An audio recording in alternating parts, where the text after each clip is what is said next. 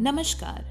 मेरा नाम समृद्धि है और मुझे बचपन से बताया गया था कि कहानियाँ हम सभी में है, हम सब एक कहानी है।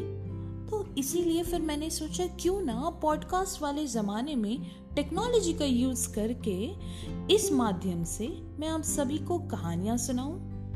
पॉडकास्ट का नाम है सत्य कला क्योंकि सत्य भी तो आखिर एक कला ही है। आइए, सुनते हैं। आज की कहानी।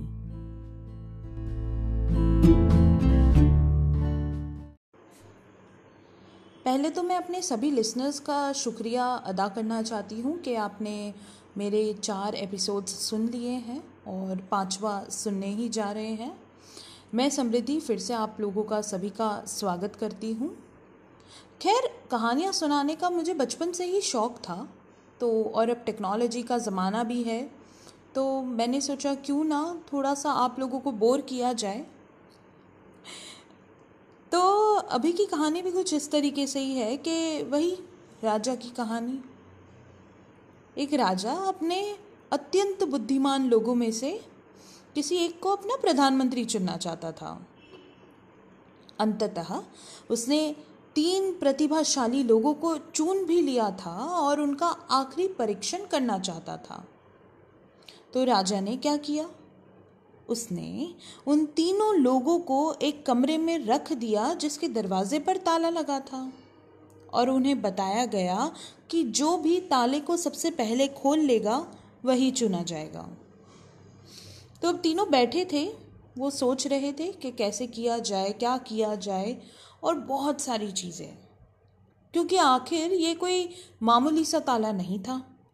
तो वो लोग चिंतन कर रहे थे, सोच रहे थे, कुछ तो भी कर रहे थे बट सब आपस में मिलजुल कर कर रहे थे, जो बहुत अच्छी चीज़ है।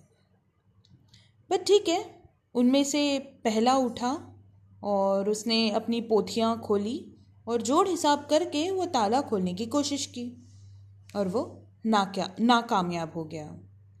दूसरा उठा वो भी देखने लगा, ताले को इधर उधर देखने लगा।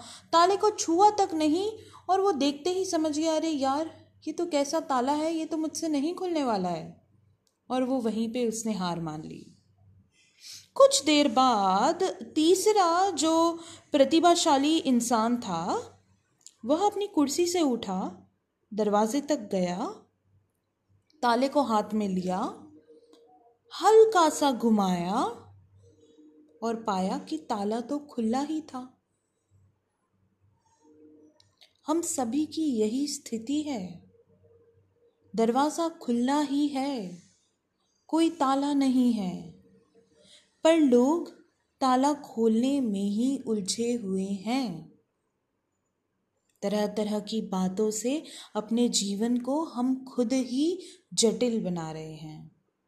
जबकि जीवन तो सहज है, सरल है। सुलभ है, आनंदमय है, फिर भी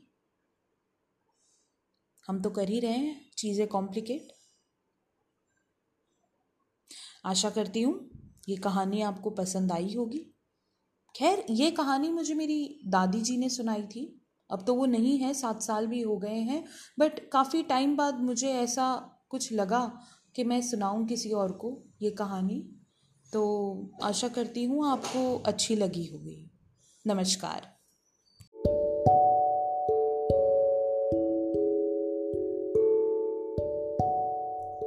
ऐसी और कहानियाँ सुनना चाहते हैं तो ज़रा सा फॉलो बटन दबा दीजिएगा और इंस्टाग्राम पे समृद्धि के नाम से मुझे ढूंढ लीजिएगा। मैं हर जगह आप ही के साथ हूँ।